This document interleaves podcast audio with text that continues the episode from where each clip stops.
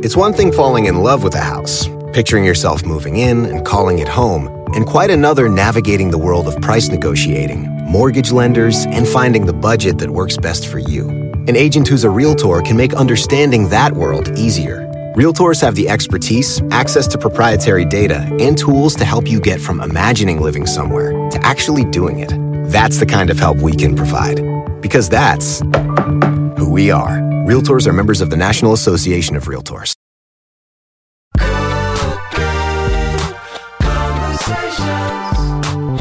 Hi, my name is Kiran Deol. You might have heard me on the Hysteria podcast with Erin Ryan, and this is my very first Crooked Conversation. I'm super excited that today I am talking to Oscar shortlisted filmmaker Kimberly Reed, who just made a feature film, a feature documentary film called Dark Money. Um, today we're going to be talking about issues like campaign finance reform and what you can do as an individual uh, to help.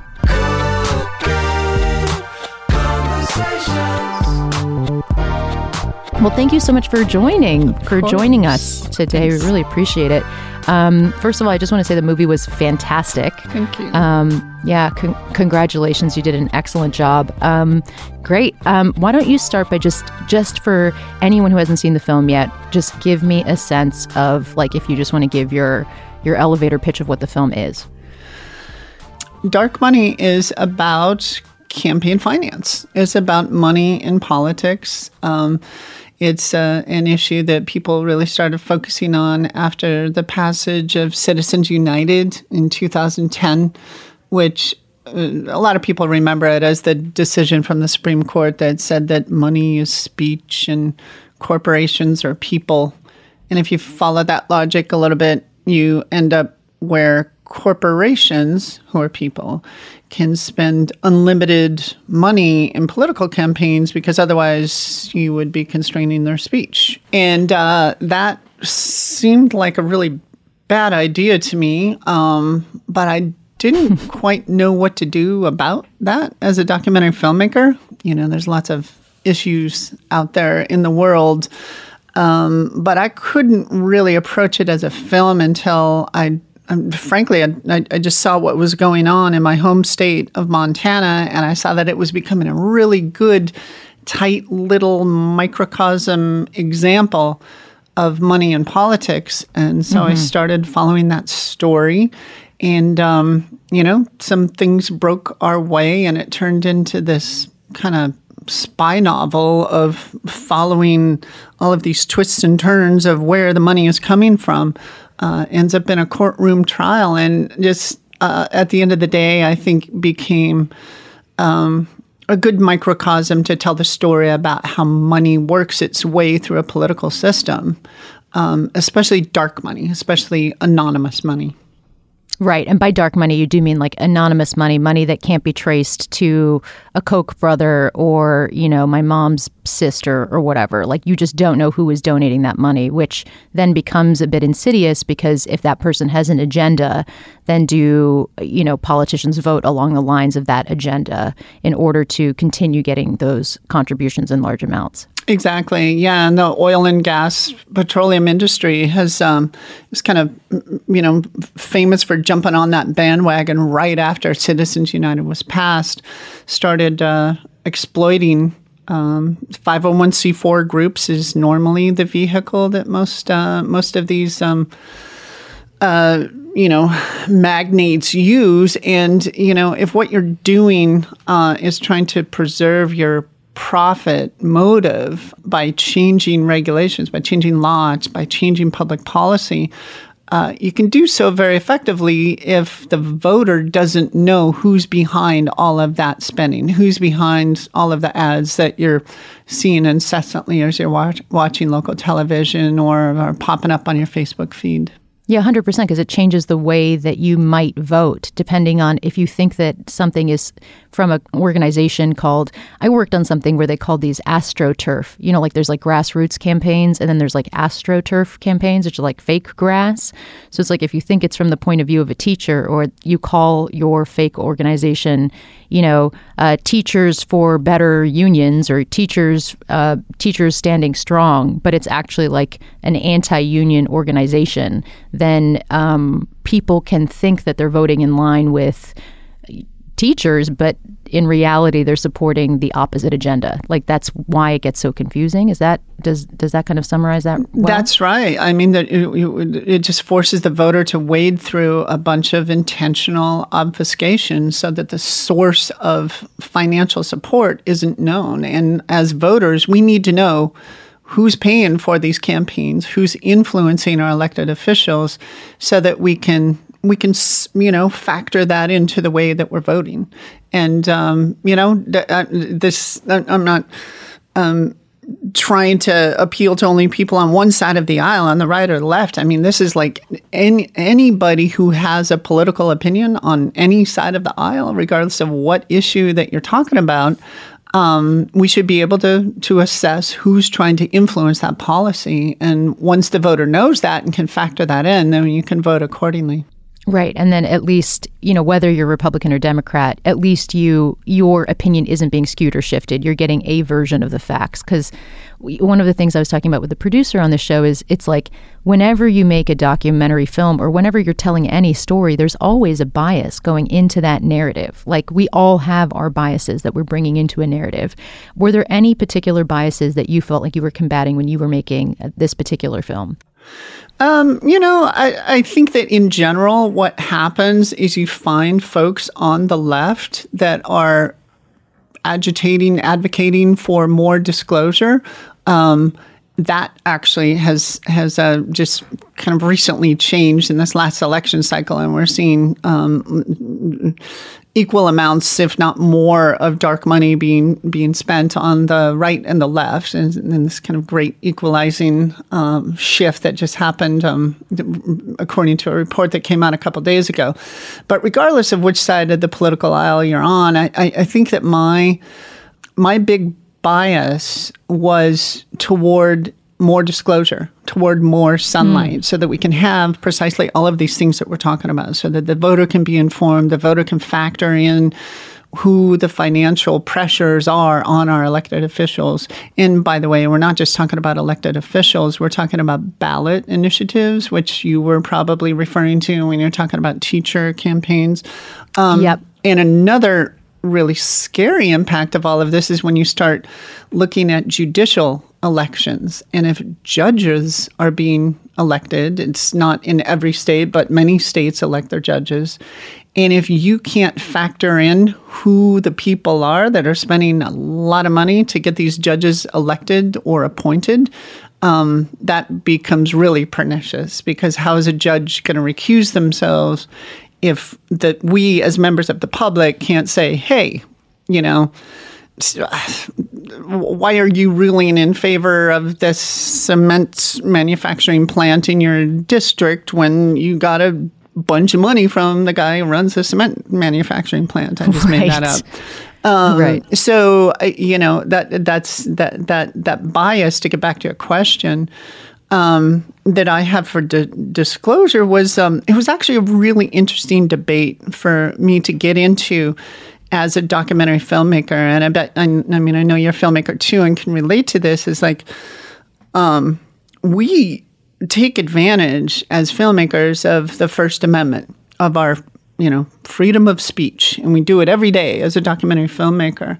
So to uh, kind of embrace the argument that you hear on the other side of uh, this disclosure debate that says that um, to to force me to disclose where my funding is coming from is actually abridging my free speech or compelling speech, and to engage in that that debate about um, what what speech should be completely un, uninhibited um, versus situations uh, where we do uh, abridge speech. For example, you know, if we're in a theater, I can't yell fire, even though and purely it would be my free speech rights to say that, but in the context of of this crowded theater, I can't stand up and yell fire because it, yeah, hundred percent. You're yeah, it creates a danger. Gonna, right, you're going to cause a stampede. Right, right, exactly. Right. So there's a public yeah. safety component. Yeah.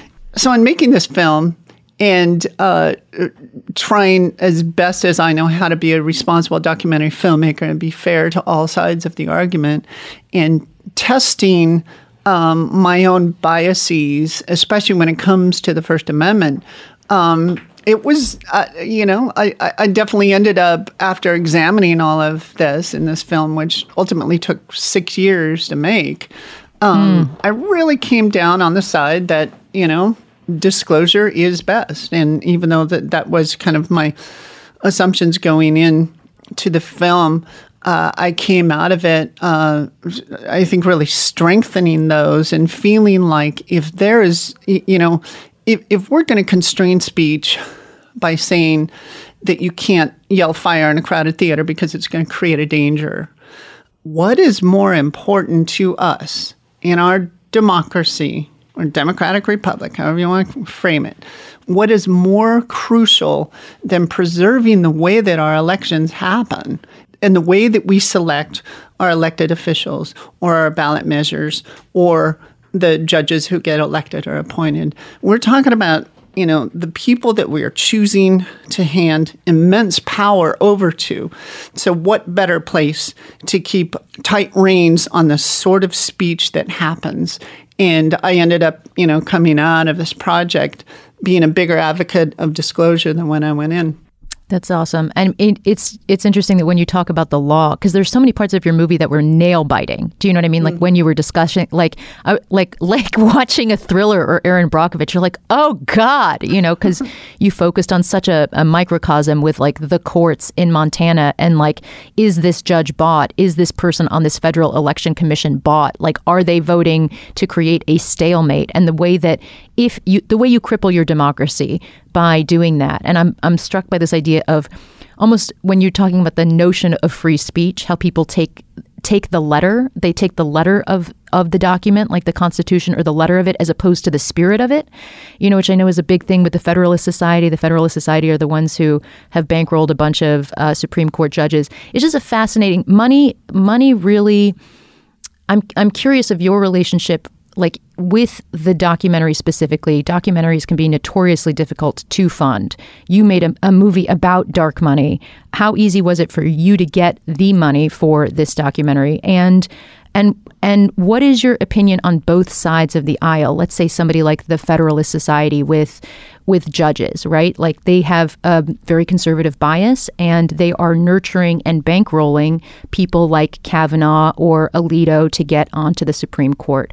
Um, but by the same token, Emily's list is doing that for women if they have a particular agenda. So it's happening on both sides. What is that? What is that negotiation? In your opinion, is that just taking the money out of politics? What is this intersection between um, between between money and power and how we orient it on both sides, uh, just fix the world uh, with that very easy question in five minutes or less. Uh, uh, and I'll do it backwards too. How about that? And take your, your, your second one first, and hope I'll remember the first one second. Yeah.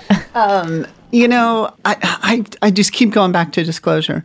I think that if we are truly going to have, um, and the, the term that everybody you always hear, is outside group or a third party group, which means uh, any group that is not you know the candidates group per se. So you've got the candidate with their own money and they're raising their own money and they're spending their own money.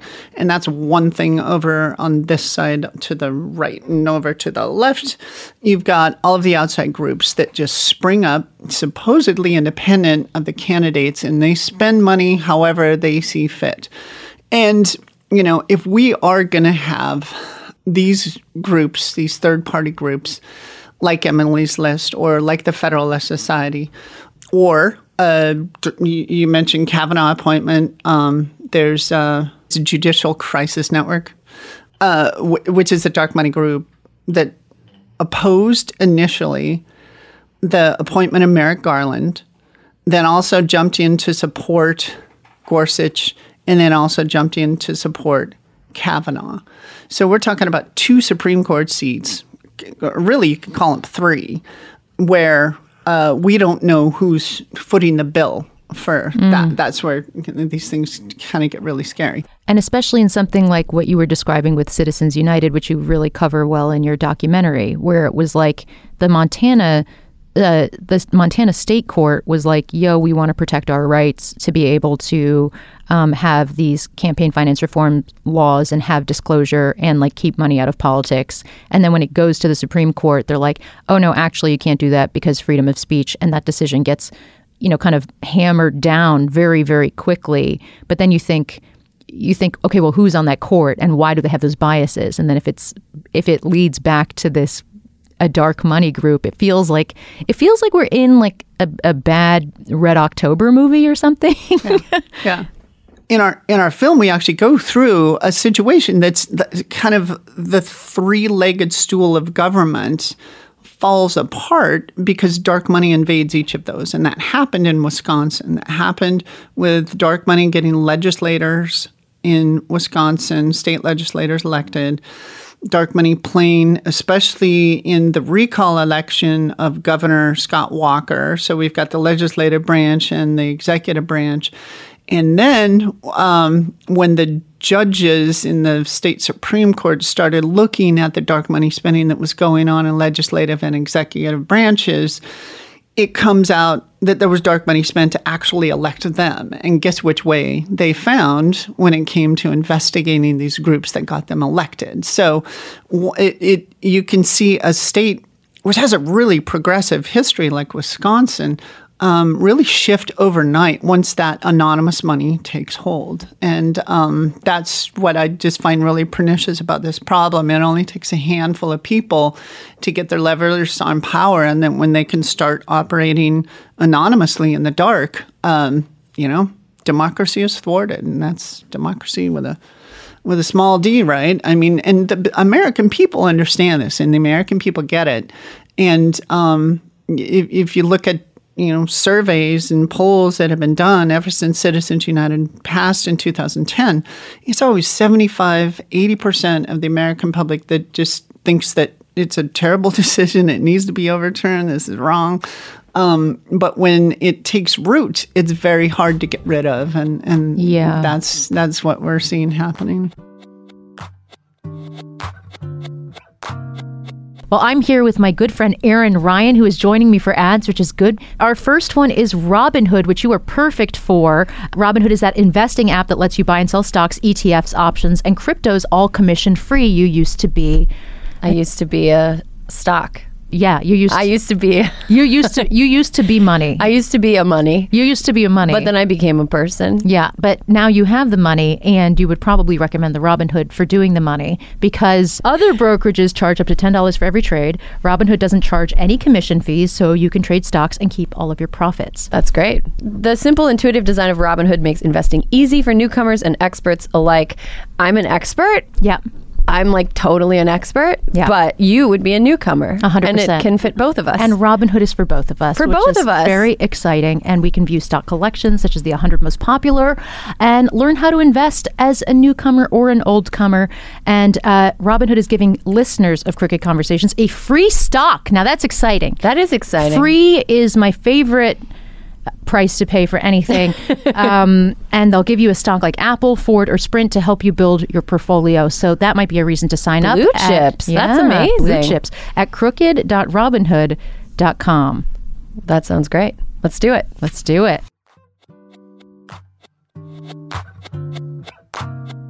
SimpliSafe. No one should feel unsafe at home. Fear has no place in a place like home. Ooh, do you see that? Like a little. I don't know. Sometimes I like scary movies at home, but I don't want to feel like somebody's going to come into my house and like take my TV while I'm watching the scary movies. And that's been SimpliSafe's mission from day one. Uh, you can see a commercial about it during the big game this Sunday. Uh, what game? Are, is there a sport happening? I don't know. You know that I don't know. no, this is the Super Bowl Sunday. I'm not watching. Is it this Sunday? Yeah, the Patriots are oh, playing. that's exciting. Oh, wait, is Los Angeles playing? Yeah. Oh, yeah, that's exciting too. We're from here. Yeah. All right. Yay. That's a foot, foot game. It's, it's a the, foot. It's a game of. Uh, they throw the pig ball. Skin. Pig yeah. Skin, pig ball. It's and the, and it's the theatrical one where they have all the dancers and they have the halftime show and they got the singing. Yeah. I used to go to a very fancy uh, party, a Super Bowl party. they, they had a nacho fountain, but that's that's over now. Well, I've been disinvited. Sim- SimpliSafe. it will blanket your whole home with protection, uh, around the clock professional monitoring that makes sure that police will be on their way where you need them. The security sensors are tiny, uh, blending in with your home so you won't notice them. Oh, great. Uh, as there's 3 million SimpliSafe customers, and they know it feels good to fear less. So protect your home today. You can get free shipping on any system ordered. Just visit simplisafe.com slash crooked convos. That's simplisafe.com slash crooked convos to protect your home and family today. simplisafe.com slash crooked convos.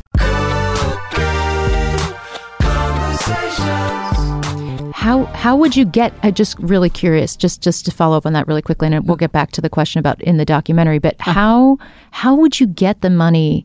How do you get it out of politics? Because when you think about it, every single person who's elected benefited from that system or was able to game it. So disclosure, yes, but is there a way to get the money out of politics? I just ask you really easy questions. Yeah, Kiran's I like, think tell what you me, d- tell I- me. I think what you do is you build a system that was working for a long time that we let fall into disrepair, um, and that's public financing.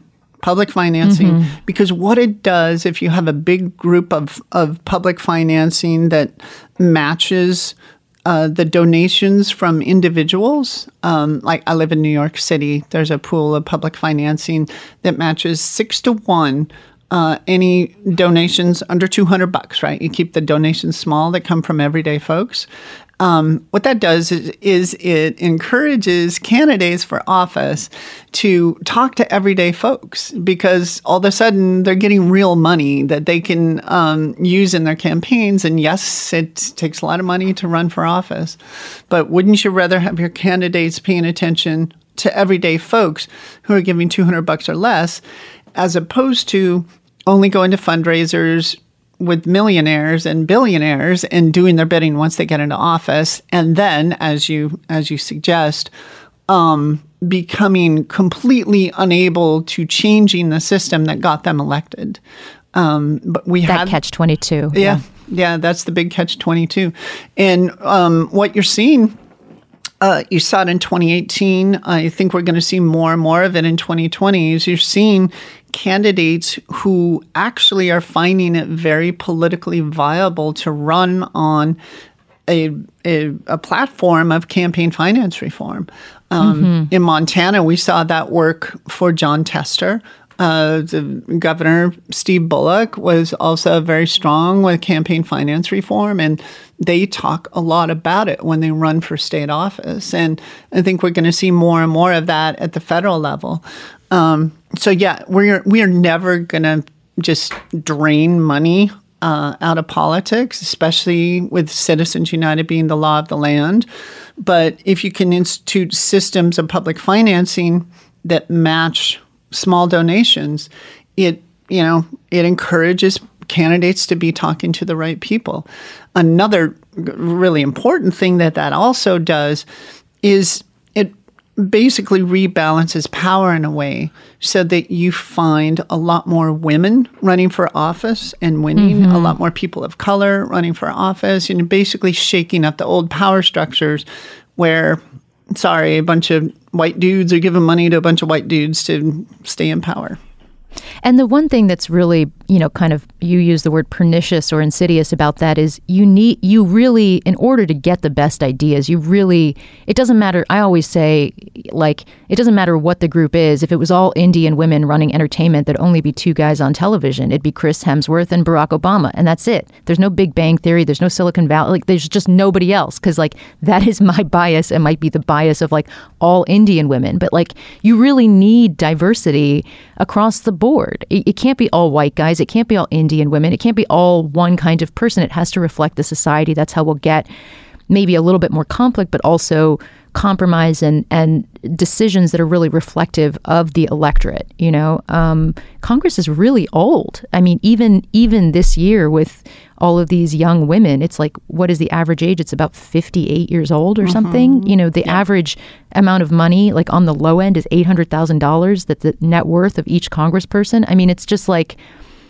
how how do you how do you how do you parse out your grocery bill if you're making $800,000 a year? And like those are the people who are deciding about health care and pensions and all that shit Right. for the rest of us, you know? Or, or shutting down the government and then saying, well, you know, why don't you just go out and get a loan? I mean, I don't understand.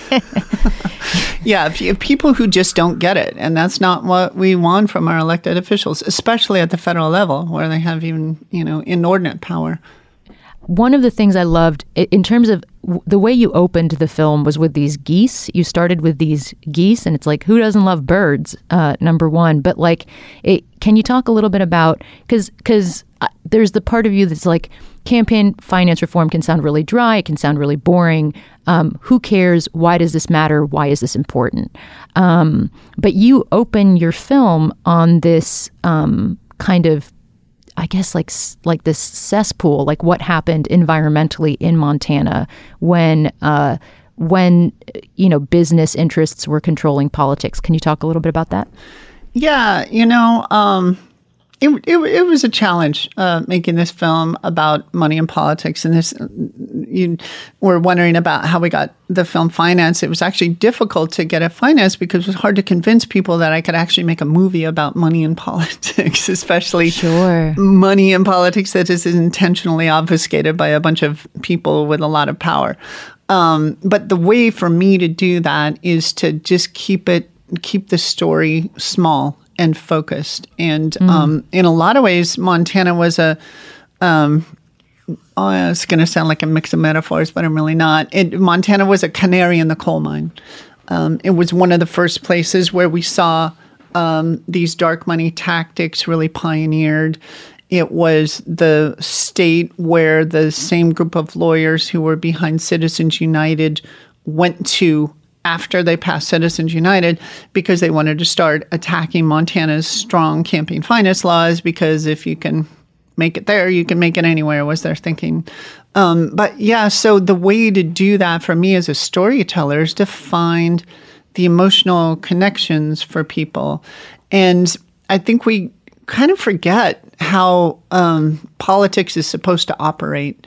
And um, for me, uh, uh, actually, the first two scenes are um, the the first scene was birds, uh, and we see them and we hear about these birds mysteriously dying. Uh, it turns out because they landed on a pit of toxic water. That pit of toxic water, also known as the Berkeley Pit, is the largest Superfund site in America, and it was initially created goes over back over centuries and people buying and swapping mines around but it was originally created 100 years ago um, when that pit that, that was known as the richest hill on earth. Um, i'm talking to you from new york right now and i bet in this building there's copper that came from butte montana the richest hill on earth. But 100 years later it's this enormous superfund site that kills birds when they land in that body of water. Um, there's something wrong with that. something has gotten out of control. And um, by starting the, the film with that, and we actually return to it later on because that, you know, the, the, the story actually develops and it, it gets worse. Uh, so we go back to these birds. Um, but that's that's the impact of money in politics that I think that everybody can understand. Um, you know, Right. we Absolutely. tried to pull minerals out of this beautiful mountain, and now it's killing the things that it used to sustain. Everybody gets that, um, and you get it especially in Montana, where it's so beautiful that something that is a really toxic Superfund site that needs to be cleaned up now it turns out in perpetuity forever and ever and ever as long as there's an earth that need to be com- continuously treated um, we really get the impact of you know bad decisions that are that are made Um, and that specifically happened because the copper company, Anaconda Copper Company, they had bought a bunch of the seats in the government. So, like, their environmental impact went unregulated, which is why you now have this very kind of toxic body of water today. It's like there was a massive environmental damage because you didn't have people in the you know, on on government saying, "Hey, we it's okay if you mine here, but we want it to be clean." Like so, those things went unregulated, and that's the potential impact. That's right. It was all started because of the. I, I went to school growing up and learning about the Copper Kings and the battles between these Copper Kings in Butte and um, how they um, not only uh, bought up all the mines, uh, but they bought up all the newspapers to control the coverage of the mines, and then they bought up literally and and talking about you know people throwing bags of cash over the transoms of hotel windows at night and handing out uh, envelopes full of money on the floor of the legislature to literally buy votes. Um, the reason we have a Seventeenth Amendment uh, to the U.S. Constitution is because of the corruption that happened in Montana, where mm. uh, William A. Clark really, he was one of the richest men in the world at the time, and he really wanted to be a senator.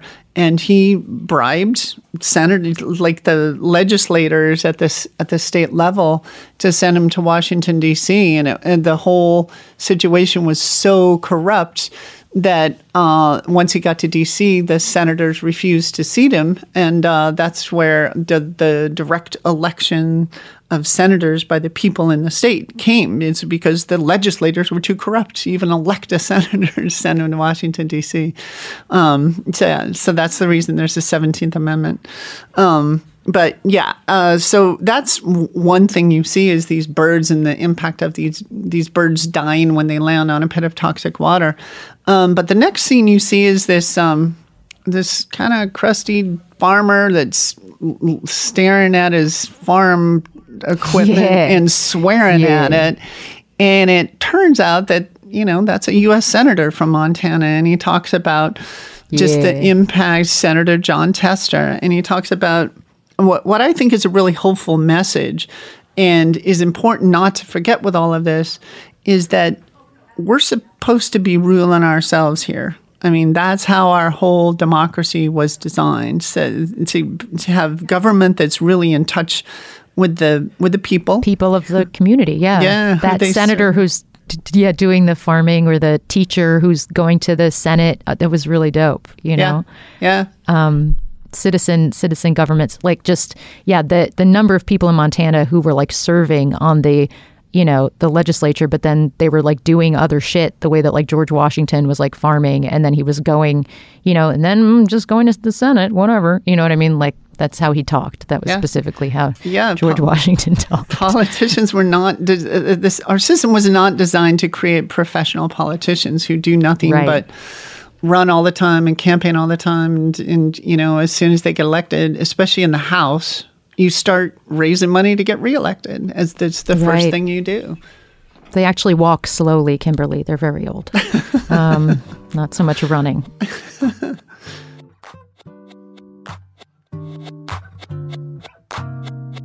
Okay, so Framebridge actually gave Crooked our uh, Christmas presents. They did this year. So I actually got, I finally got a Framebridge framed um, picture, and it is very, very lovely. It's really nice. Yeah, it's lovely. I just had somebody come over to my house uh, from TaskRabbit and hang up my Framebridge framed picture that Crooked gave That me. is the bougiest shit you've ever said. I know. Well, I can't, I don't want to hammer into plaster. I don't know what I'm doing.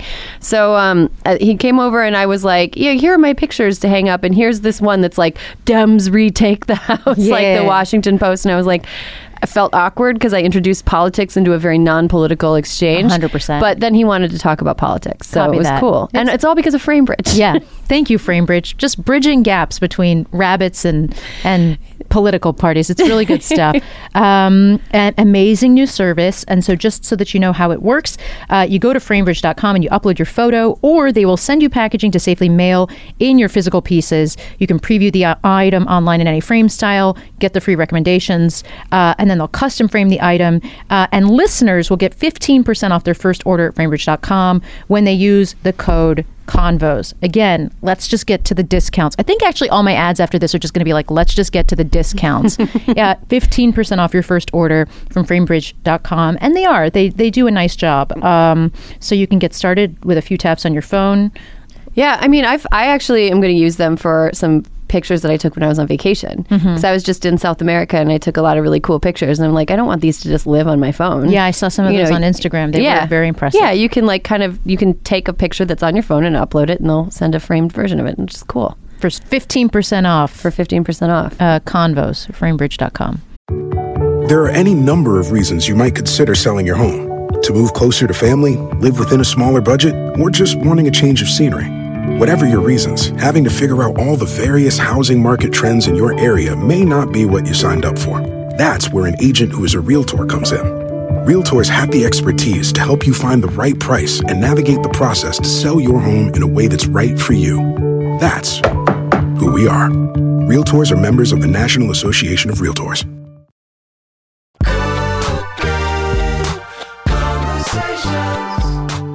Um, and so back to the doc. Uh, dark. So dark money. Uh, it took you six years to make the film, and you said it was difficult to to finance. So how did you how did you do it? you know, a lot of it was um, I, I, I was fortunate because I was able to film a lot of it myself. Um, So, and I'm from there, and I had resources, and I had a car to borrow and put I think twenty thousand miles on, and I had a place to crash, and at my mom's house, who still lives there, and I was able to.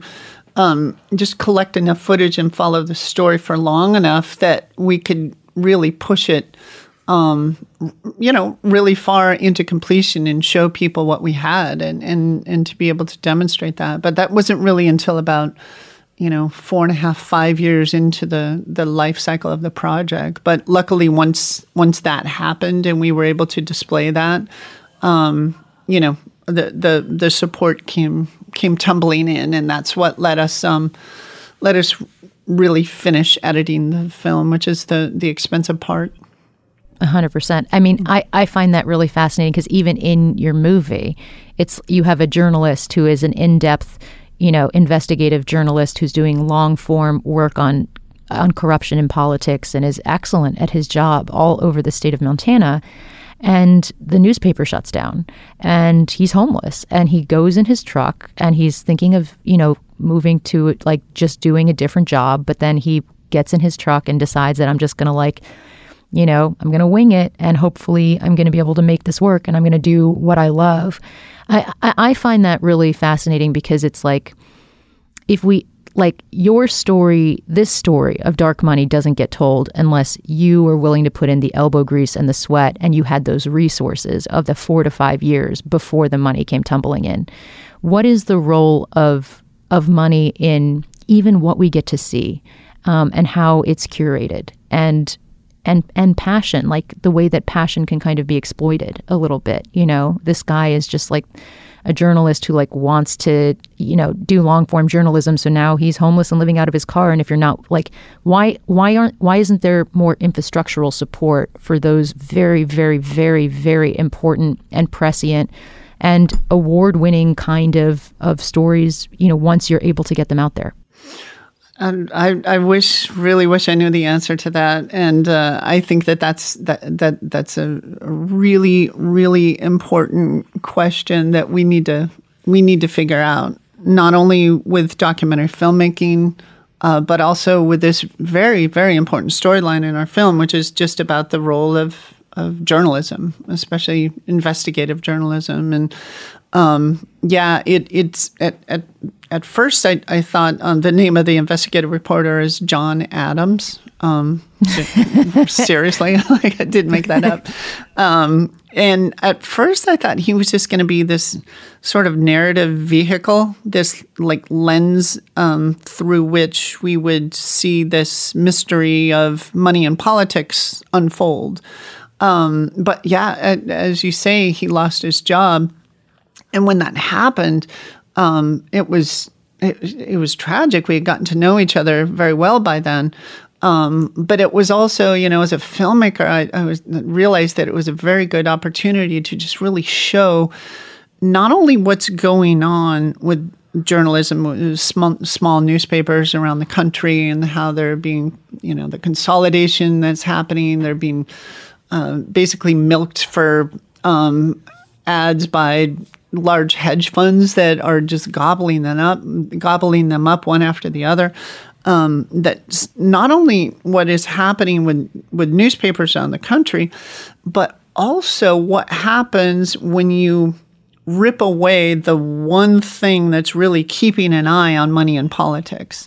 The Mm-hmm. one factor, these investigative reporters, these watchdog reporters that are going to all of those city council meetings, that are following what's happening at the school board, that are looking at the, the, the kind of nutty bills that have a tendency to get passed at the state legislative level, and are the one who's calling it out and saying that, hey, this person, this judge who just got elected, you, you know, um, is getting a bunch of money from this cement manufacturer, and they just ruled on that. I mean, this is not the the sexiest stuff, but it's absolutely crucial reporting that needs to happen in communities around the country.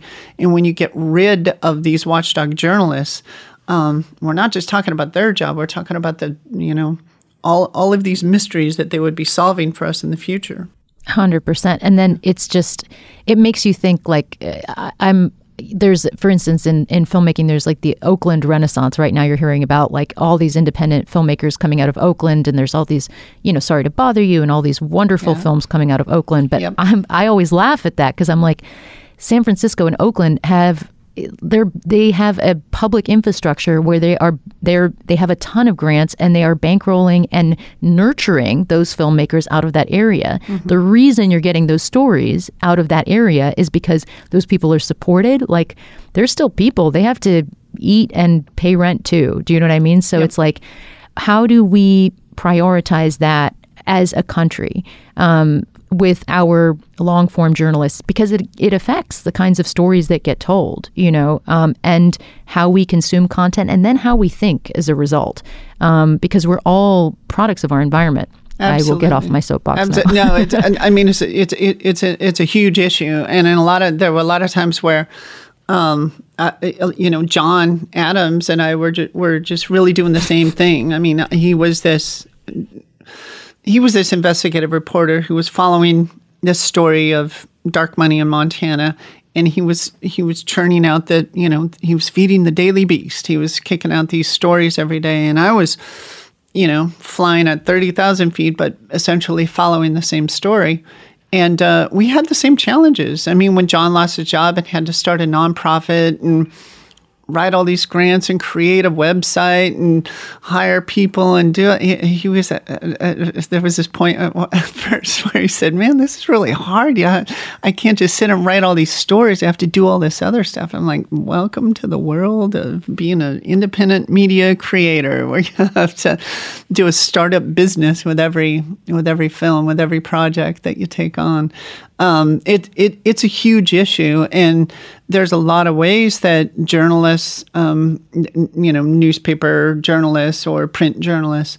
Uh, work in concert with documentary filmmakers to tell a lot of these same stories from different perspectives, um, and in a lot of ways, we are we are filling the, the gaps for each other um, you know, and in in the wake of the of 9/11 and the wars that happened there, I mean, documentary filmmakers stepped in in a big way to really tell the truth about what was going on in Iraq, what was going on in Afghanistan, in a way that we weren't getting from our national media, and um, that's absolutely crucial storytelling that needs to happen, and. Um, yeah, I, I I wish I had the answer about how to fund that more effectively, um, but it's a, it's a huge problem because you know we shouldn't have to work for five or six years with no pay on a project, just gambling um, in hopes that it's going to turn into something that will you know will make itself worthwhile at, at the end of the day.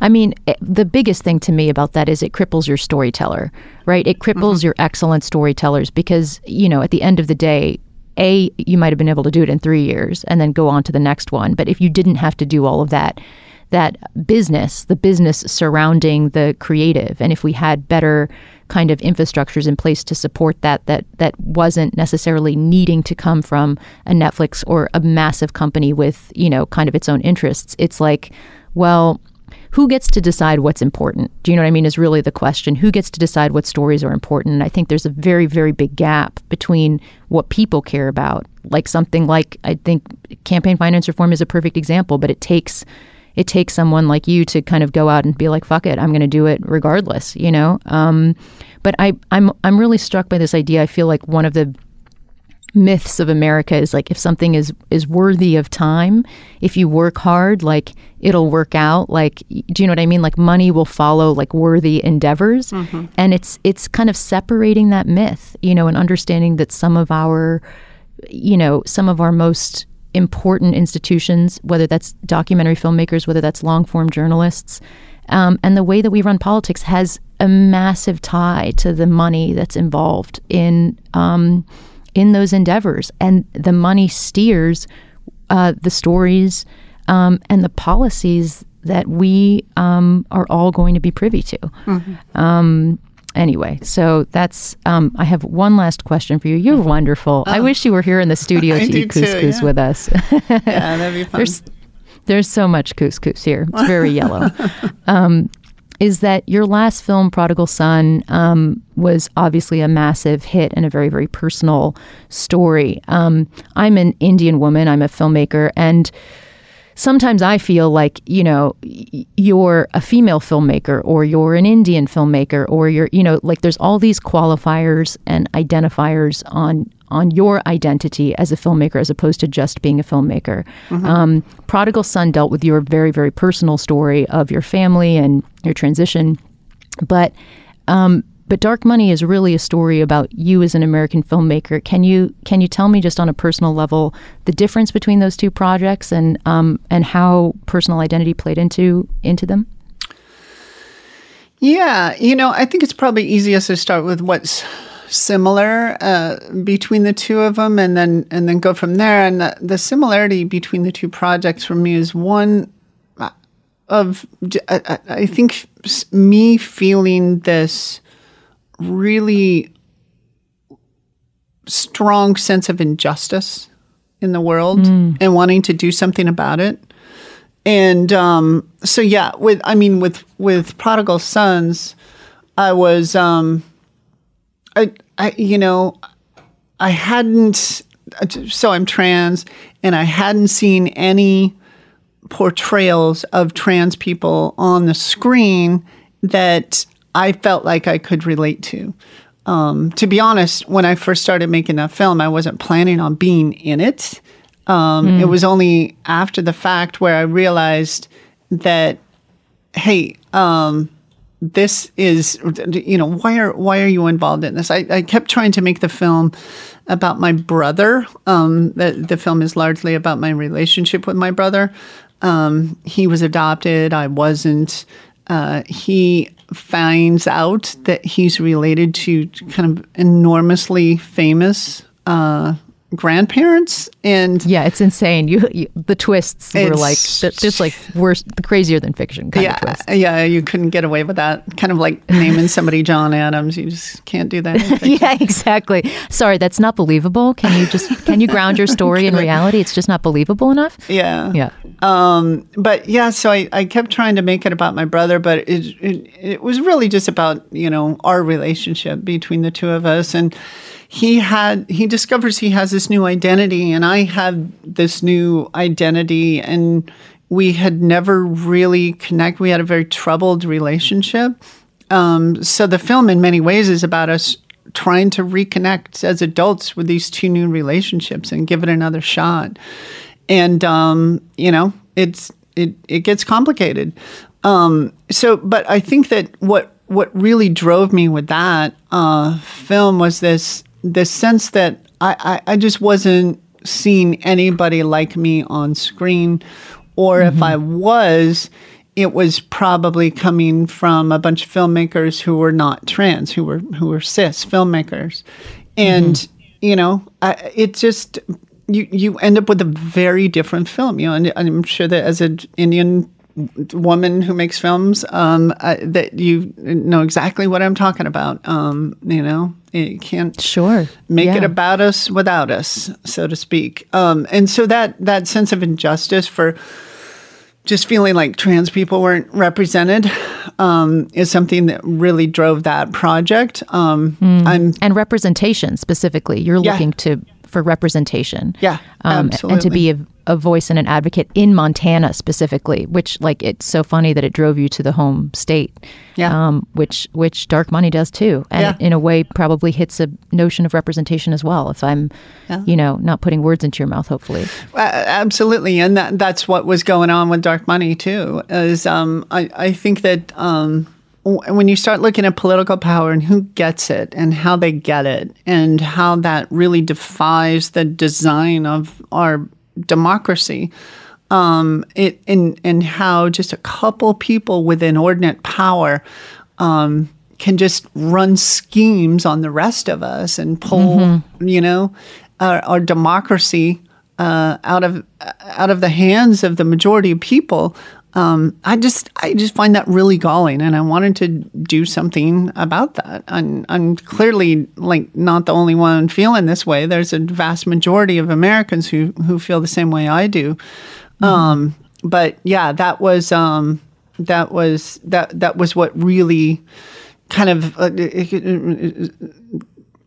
I don't know. It was kind of a fundamental, just core touchstone that I kept going back to um, during the six years that it took when uh, it didn't look yes. like you know things things were going to come together. I, I think that's what really drove me. Um, That to- same to sense of complete the film. injustice. Mm-hmm. Yeah. Yeah. And Um, that Yeah. driver. That's yeah so, dope. w- when you go to what's different i mean it's like um yeah i mean uh, the Prodigal Sons was so personal and it was so about our family and the the um the the challenge with that was to kind of pull viewers into this intimate space with me and my family and to just kind of really get to know us and the challenge with with dark money was that it's such a huge sprawling topic Topic. Yeah. yeah, 100%. that- yeah, and it, it there's you got to know the rules of the road. I mean, there's a lot of exposition that needs to happen. Like you need to know what an independent expenditure is, right?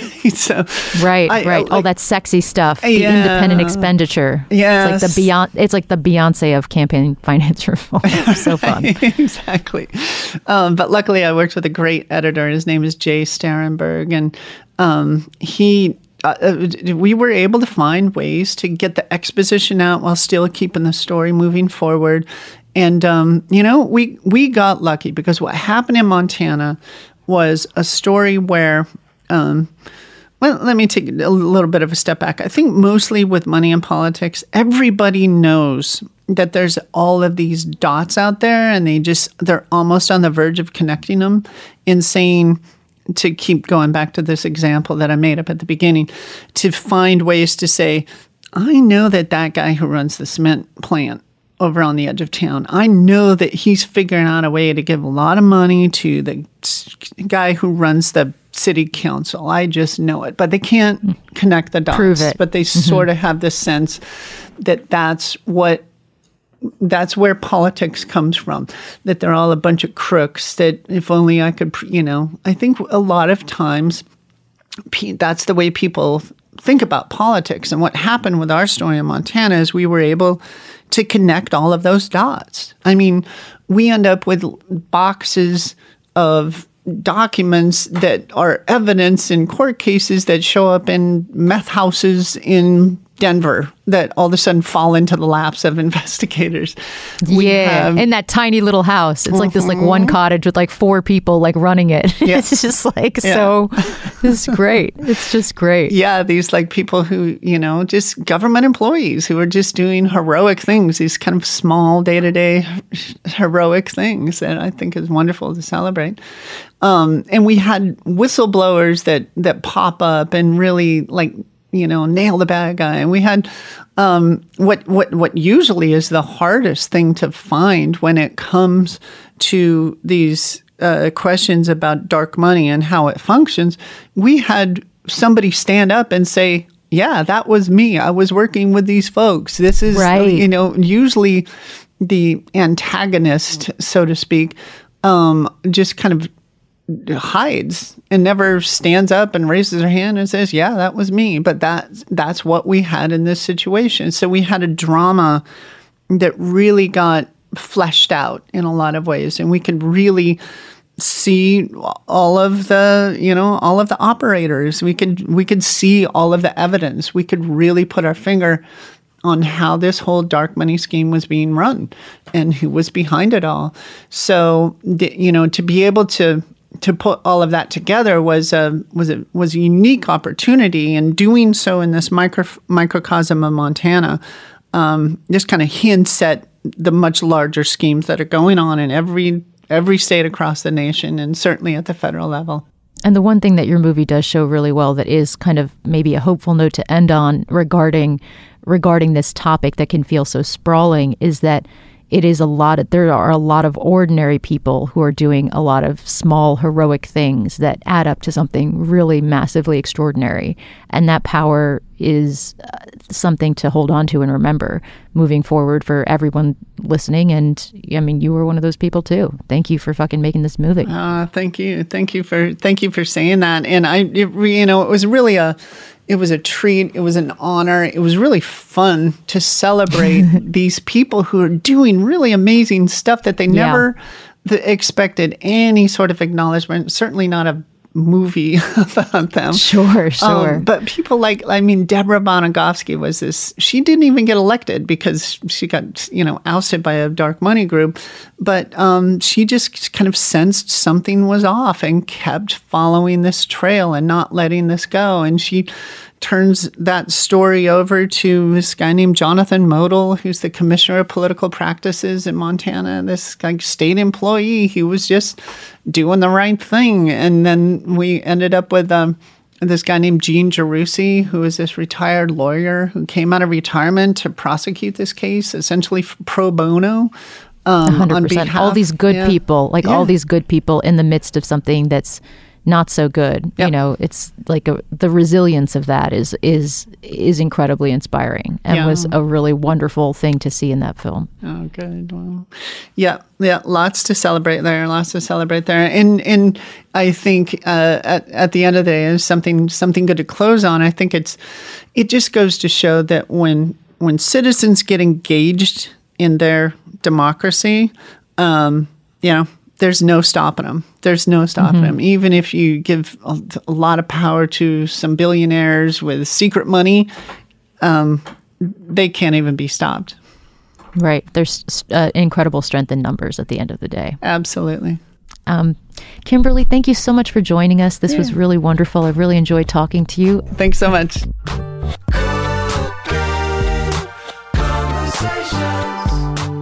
Guys, thank you so much for listening. I hope you enjoyed this conversation with Kimberly Reed. If you haven't had a chance and you want to check out Dark Money, you can do so on pbs.org or darkmoneyfilm.com. Thanks for joining us.